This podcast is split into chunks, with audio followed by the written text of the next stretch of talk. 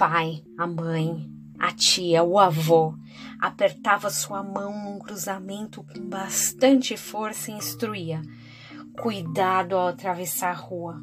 Olha sempre para os dois lados, direita e esquerda, vê se não vem carro. E assim, de tanto repetir o movimento, a gente aprendeu e consolidou isso em nossas mentes. Sempre que a gente vai atravessar uma rua, fazer qualquer travessia, a gente olha para os dois lados antes de iniciá-la. E esse, com certeza, é um ensinamento valioso da parte dos nossos pais e das pessoas que nos instruíram mas se a gente pensar no âmbito espiritual ou fora do natural, ele é um pouco limitador. É, porque às vezes para tomar algumas atitudes, certas decisões, a gente não pode olhar para os dois lados. A gente tem que olhar para cima, a gente tem que olhar para o alto, de onde vem o socorro. Tem um rapazinho na Bíblia que passou por isso. Ele estava acostumado a olhar para os dois lados. Lá em Juízes 6, 11, você vai ouvir um pouco da história dele. Gideão, talvez você já tenha ouvido falar. Então veio o anjo do Senhor, assentou-se debaixo do carvalho e começou a falar com Gideão, que estava malhando trigo. O anjo então lhe apareceu e disse: O Senhor é contigo, homem valente.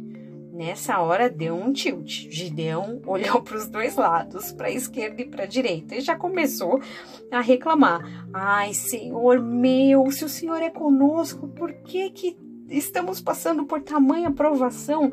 Por que, que tudo isso está acontecendo? Eu sei dos, do Deus né, que nos fez sair do Egito, porém agora, olha só, a gente está na mão dos inimigos.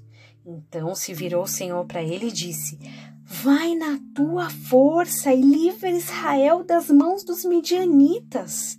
Porventura eu não estou te enviando? O que, que Gideão fez? Olhou novamente para os dois lados e disse: Ai, Senhor meu, como que eu vou fazer isso? Ó, oh, só para você relembrar, a minha família é a mais pobre de Manassés e eu, o menor da casa do meu pai. Eu já sou de uma família pequena, eu sou pequeno, e enfim, homem valoroso, força do que o Senhor está falando. Claro, olhando para os dois lados, para a esquerda e para a direita, ele não conseguiria ver a verdade que a história que Deus havia programado para ele. Mas hoje, eu e você podemos esquecer um pouquinho esses ensinamentos dos nossos pais e olhar para o céu eu desejo que nas suas decisões, nas suas ações, no que você precise enfrentar na sua vida, que você ore e sinta a voz do Espírito e olhe para a direção do alto. Mesmo que olhando para a esquerda e para a direita você só veja fraqueza, medo, falta de coragem. Com certeza, olhando para o lugar certo, você vai encontrar um homem, uma mulher valorosa. Tenha um dia abençoado.